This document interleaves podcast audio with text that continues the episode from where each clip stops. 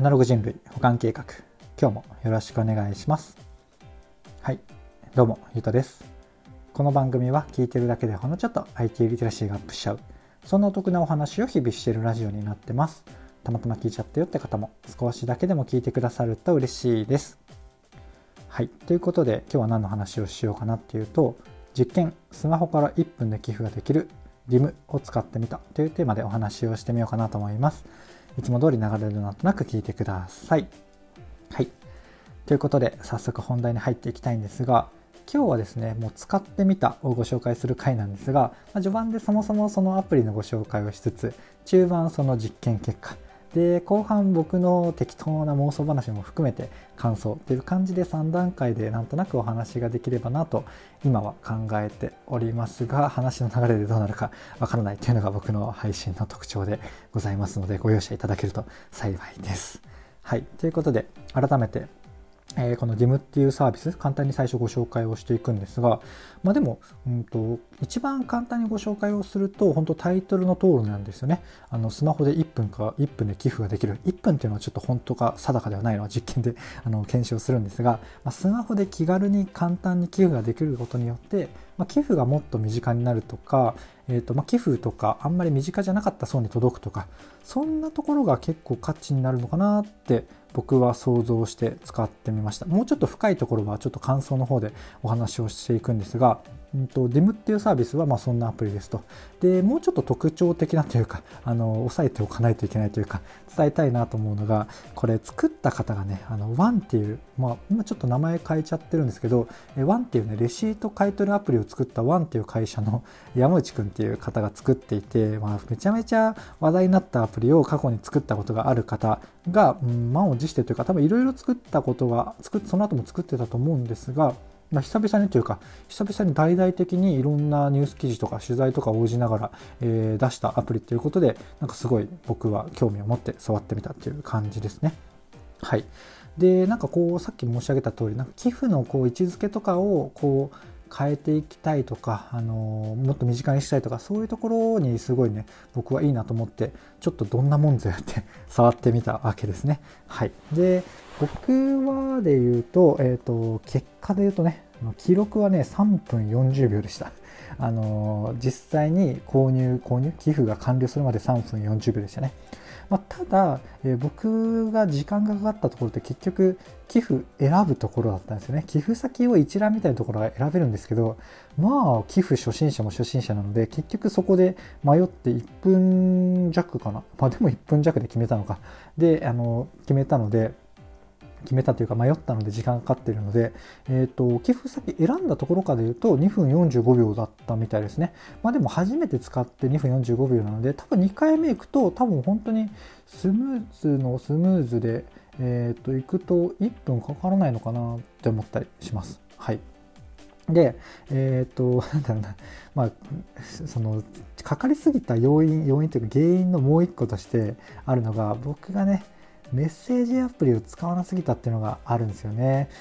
LINE とかを中心にやってるので、このアプリ実はメッセージアプリと連携をしたりして、やるんですよね。ただなんか僕通知もメッセージやってなかったので、メッセージどこだろうってすぐ見つかると思ってちょっと探しちゃって、その後に諦めて検索をしたので、そのタイムラグとかもあるんでね、その辺ももろもろ考慮されて、後でもうちょっと中身とセットでお伝えをするスムーズな流れになれば、確かに1分ぐらいでできそうな感じですね。はい、で改めて、僕のタイムアタックのねこの3分40秒の流れなんですけど、ステップで言うと1234、4段階ぐらいですかね。2段階目が結構多いんですけど4段階ですと。で1つ目が寄付先を選ぶ、これが僕めちゃめちゃ苦戦したところですね。はい、でそこで結局選んだところも、なんで結局1分ぐらいで選べたかっていうのもつながってくるんですけど、そこはちょっと感想でお伝えします。それがねちょっと音声とかと絡んでくるんですよね。はい、で2つ目の段階で2ステップ目が本名と住所と電話番号と、あと何入力したかな、でもそんな感じか。本名と住所、電話番号ぐらいを入力しますと。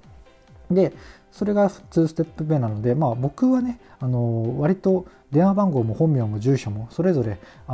一文字入力すれば予測で出るようにユーザー辞書登録してるので、それもちょっとリンクだけ貼っておきますかね。辞書に登録をしてるだけで、例えば、10とか字とか住所ってやると、もう住所がね、予測で自分の住所が神奈川県鎌倉市なんたらって出るようになってるんですよね。そのやり方みたいなところはちょっと説明欄にリンク貼っておくようにします。はい。ちょっと配信終わるまで忘れたらわかんないです。配信終わったらメモします。はい。で、3ステップ目が、その入力した電話番号に SMS、メッセージが届くんですよね。そっちに、なので、要は決済の機能を完全にアプリから切り出して中に埋め込んでもないんですよね。機能だけを外から持ってきて中に表示したりっていうパターンも結構王道であるんですけど、もはやアプリ内に入れないっていうのをすごい判断としてやっていておもろいなって思ったんですよね。で、メッセージで、ここからこの支払い完了してくださいっていうリンクとともに来て、で、なので多分支払い方法クレカ一択なんじゃないかな。クレカというかクレカデビットカード一択二択というか、ほぼ一緒ですけど、なんじゃないかなと思うんですが、リンク先からね、情報を入力して、よし完了ってなるっていう流れですね。大きくこの1、2、3、3ステップか。3ステップで完了なので、4ステップ目をちょっと完了って入れてたな。はい、失礼しました。もう簡単に言うと3ステップで完了するっていう流れですね。で、コツとしては、時間短縮のコツとしては、住所とかね、名前とかをユーザー辞書に登録するとか、クレジット情報も、iPhone とかあればいい感じに端末に保存できるので、その予測入力とかでね、僕も、すでに早かったんですが、その辺をしっかりやれば、1分がちゃんと実現できると。多分結構ね、それあると思うんですよね。このアプリ内にあえて決済情報を入れなかったっていうのは、単純に個人情報の管理のリスクとかの軽減もあるし、開発スピードの効率もあるし、今時そうやって端末に保存している情報があるので、あえて、アプリ内の情報としてクレジットカード情報を登録して保存させる必要ってそんなになかったりするっていう判断なんじゃないかなと勝手に妄想したりしました。なので、もう実際メッセージ飛んでもクレジットカード情報って別に予測で出てフォンと入力するだけなので、実際に打ってもないですからね。そんな感じで多分1分以内目指せるんじゃないかなっていうところでした。こんな感じで、実際の、結果は3分40秒だったんですけど、諸々の、スムーズさが入ればとか選んだところからであれば少なくとも1分以内いくんじゃないかなっていう、そんな感想ですかね。感想というか結果ですかね。はい。で、ここからは、今の結果に補足しつつ事実というか、ちょっとアプリの機能的な感想を話しつつ、間になるかその後になるか僕の妄想というか、もっと関係ない話ができればなと思います。で、ちょっとだけ言い忘れてなったなーっていう感想というか、アプリのところで言うと、ログインもないんですよね。このアプリって面白くないですかね。これ支払いをアプリの外でやると同じくらいかそれ以上に特徴的だと思うんですけど、多分アプリの中の情報としては残ってるんですけど、ログインとか記憶でなくなっただけかな。でも多分してないと思います。なので僕も試して寄付1箇所してるんですけど、寄付の履歴っていうのはアプリ内に出てくるんですね。ただそれってApple ID とか Google のアカウントでログインしてるとかそういうことをしてないので、アプリ消したりとか、違う端末に変えたりとかしたらもう完全に消える情報だと思うんですよね。それを許容してるというか、最初のプロト的な段階だからなのかな。なので決済を外にやってるとかログイン情報がないっていうのはすごい面白いなーって僕個人的には思いましたね。開発とかを普段してるから感じるところなのかもしれないんですが、かなり挑戦的な形でリリースしてるなーっていう、そんな印象でしたね。はい。で、あとはもうちょっと関連してない雑談でいくと、どうしようかな。順番2個大きくパッと思いついてる話があって、1個が、寄付についてで、もう1個が、寄付先の話、内容は音声の話なんですけど、それがちょっと雑談的にあって、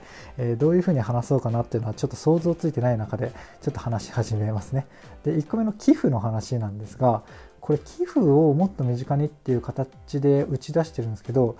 でもクラウドファンディングと似たり寄ったりというか、見せ方を変えているところでもあるなっていうのがあるんですよね。どういうことかっていうと、この DIM っていうアプリで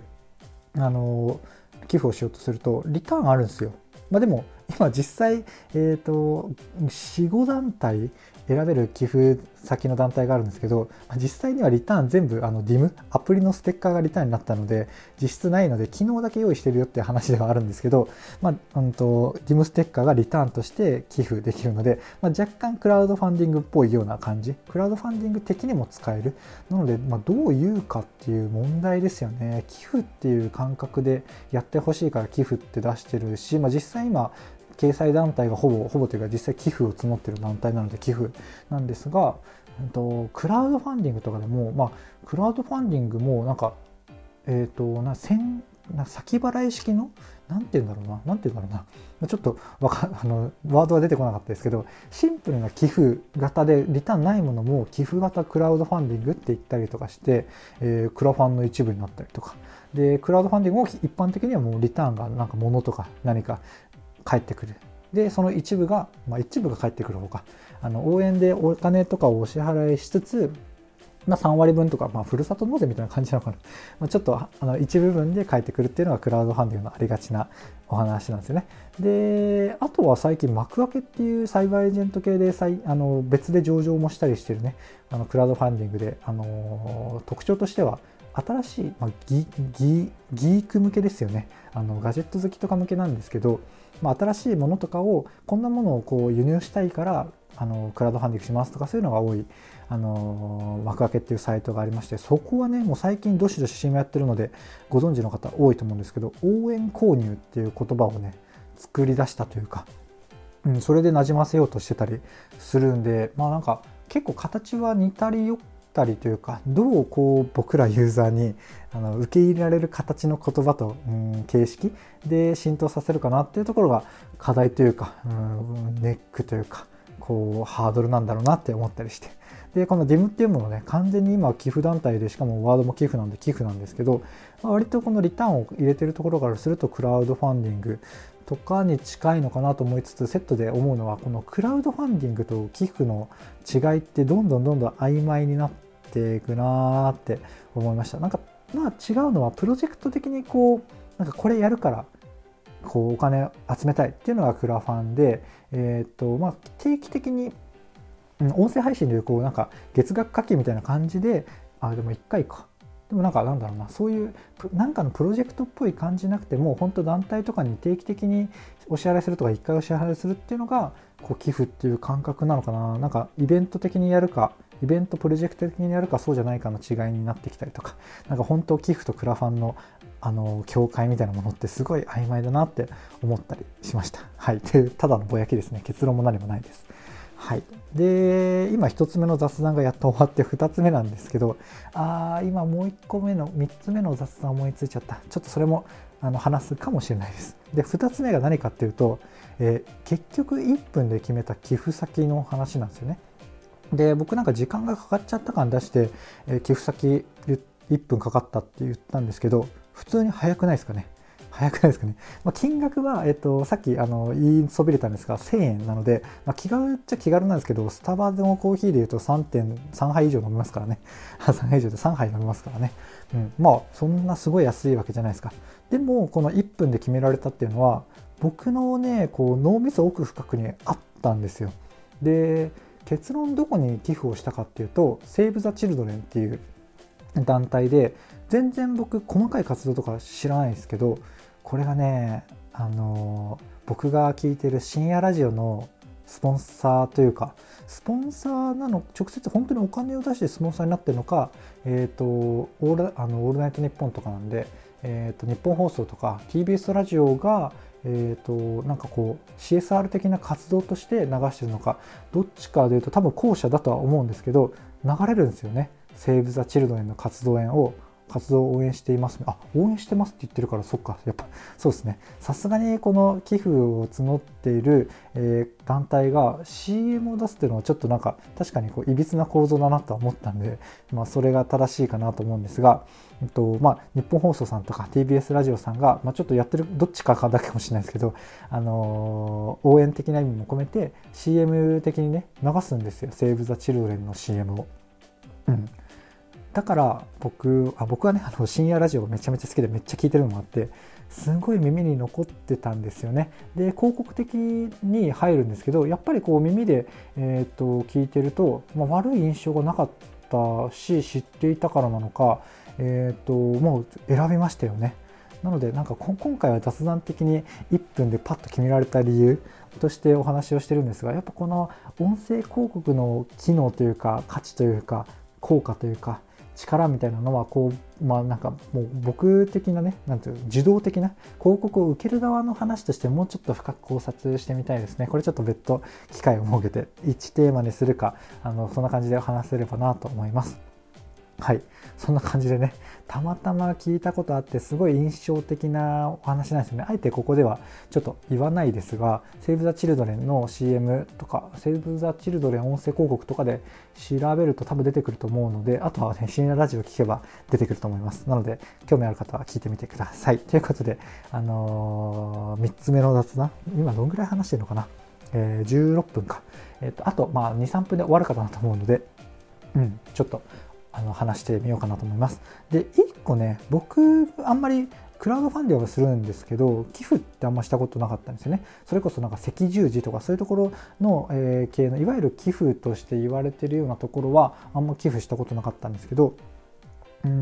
僕の同僚で面白い寄付をしてる方がいて、その話をちょっとご紹介しようかなと思います。で、何かっていうと、南極の探索みたいな、南極の研究みたいなものの団体というか研究機関なのかな、よくどんな団体なのかもちょっと分かんないですけど、そこに、毎月なのか年額なのか分かんないですけど、サブスクリプション的に継続的に寄付をするっていうことをしている方がいて、そうすると結局クラウドファンディングみたいに何曲しか届いたり、なんかもろもろ情報が届くらしいんですよね。なのでなんかこれもこっちは寄付と言ってるけどリターンがしっかりあるタイプがあって、それでいてやっぱり感覚としては南極とかそういう活動が好きってもあるし、その活動を応援したいっていう気持ちもあるので、なんかそういう意味でもやっぱりなんか寄付とこうクラウドファンディングって動詞なんて言うんですかね、クラウドファンディングで寄付をするでいいんですかね。そうすると寄付と曖昧とか言ってる僕の話、ちょっと意味がわからないことになってくるんですが、ちょっと不安になってきたのでちょっと調べてみますかね。クラウドファンディングで、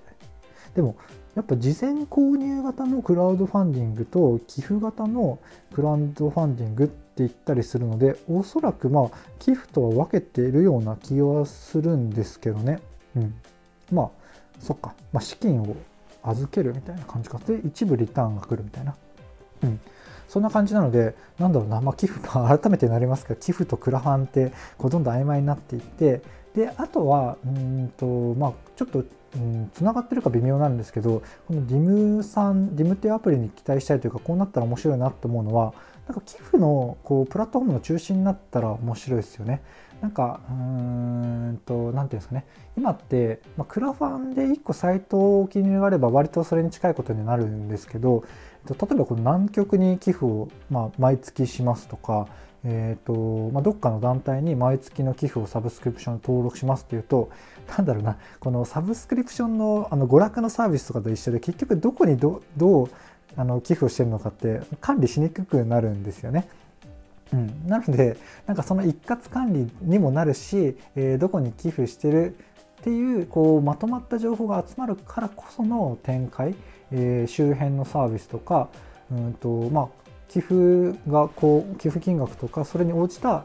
寄付だからね、あんまりリターン求めてなかったりはするんですが、なんかそれによったサービスとか、自己満的にも結構良さそうですよね。結局もう自己満っていうとなんかマイナスな意味で捉える方がいるかなと思うので、ちょっと訂正というか、補足すると、なんか自己満っていう言葉に僕はそんなマイナスな意味は込めてなくって、本当自分が満足するいいか、ちょっとすいませんっていう感じで、置いておくと、自己満的に満足度も上がるので、そういうところがあった方がいいなと思ったりとか、あとはあれですね、ちょっと別の回で話したポッドヒーローっていうポッドキャストの課金システムがあって、そこは、何かっていうと、500円とかね、毎月お支払いして、その中から支援したい人を選ぶ、それはポッドキャストなんで配信を音声配信をしている人を何人か選ぶんですけど、そのな感覚になったりしたら、結構それはそれでまた面白いなと思ったりしました。まあ、流動性があるのがね、この寄付受け入れ側の団体としてどうなのかなっていうところはあるので、まあ適当なアイデアでしかないんですけど、なんかやっぱり、自分の中で、例えば毎月3000円は寄付に回そうっていう気持ちを持った人がいたとして、なんかそういう人がいた時に、なんかこの寄付を乗り換えるとか、寄付を増やすとか、寄付をねこういい感じに、例えば3000円の1500円にするとか、そういう手間って結構多分あると思うんですよね。それがこの DIM とかでいい感じになれば嬉しいなと思いつつ、今のところはね、まだ決済がそもそも外部だったりして、月額ではなく単発だったりするので、難しい話というか、未来的な、しかも本当に今これ僕が話してる話は正しいのかもわからないところであるんですけど、個人的にはそんなのがあっても面白いし、いいんじゃないかなと思ったりしましたが、あなたはどう思いますかっていうところで、こう僕の話はね、別にこういう未来が来るんだって言ってるわけではなくて、あくまでもこう何かアプリとかサービスを触ってみた感想とか、そこから勝手に考えたことなので、どちらかというと、あなたが聞いて感じたこととか、そこから改めてあなた自身で考えるっていうのをこう大事にしてほしいなと思って、こうやって話しております。なんかこうDIMから離れてきたんですが、もう一個くらいなんか言いたかったんだよな、なんだろうな。でも、そんな話か。DIMっていうのが寄付のプラットフォームになって、そうだ、最後言いたかったのは、言いたかったのは、こう人のために使う金額の割合が多くなっていくほど、幸福度が上がるっていう研究があるらしいんですよね。これはもう完全にメンタリスト DAIGO さんの受け売りというかから聞いた話でしかないんですけど、そんなものがあるらしいんですよ。収入の方は800万ぐらいまではこう線形的にこうぐんぐん上がっていくんですけど、そこから上がりにくくなっていくっていう話、結構有名だと思うんですけど、それと合わせて知っておいていただきたいっていうのがこの話で、そっちはこう停滞するんですけど、誰かのために使うお金っていうのはやっぱ自分の幸福度、そんな相当変な人じゃなければ一般的にはこう幸福度を高める手段としてめっちゃいいらしいですね。なので、例えばこのDIMがね、ちょっと話しす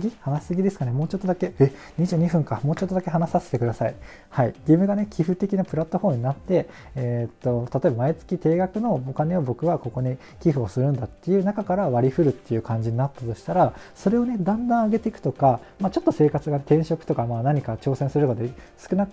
くなっても、でも、実際それでもスタバとかきっと行きますからね、500円とかにして、分配額を減らすとか、1箇所にするとかね、そういうことが気軽にできるようになると、この自分のステージに合わせて寄付金額を上げていけば幸福度が上がっていくし、自分の状況に応じてね、こう調整も気軽にしやすいとか、そういうのも含めて寄付がもっと身近になるんじゃないかなと、勝手にね、DIMを1回寄付をしただけの分際でここまで、話してしまいましたが、全てね、嘘というか、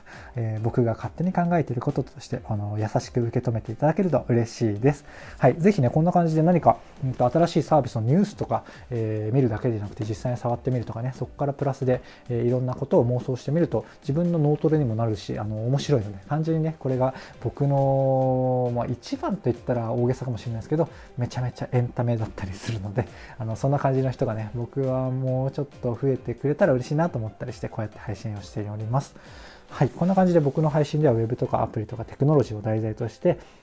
お話しつつ、どちらかというとセットでお話しする、こういう妄想話とか感想とか、周辺の知識、そちらがメインの番組となっております。ちょっとでもね、良かったかなとか役に立つなと思ってくださった方がいらっしゃいましたら、いいねとかフォローとかコメントやレターをいただけると嬉しいです。はい、ということで、結局24分、めちゃめちゃ長い配信になっちゃったんですが、それだけ僕が楽しんで話したということで、ここまでお付き合いいただいた方、本当にありがとうございます。聞いてくださった印にね、なんかいいねとか、ポチッと感想 B とかいただけると嬉しいです。はい、ということで今回の配信は以上とさせていただきます。最後までお聞きいただきありがとうございました。ではまた。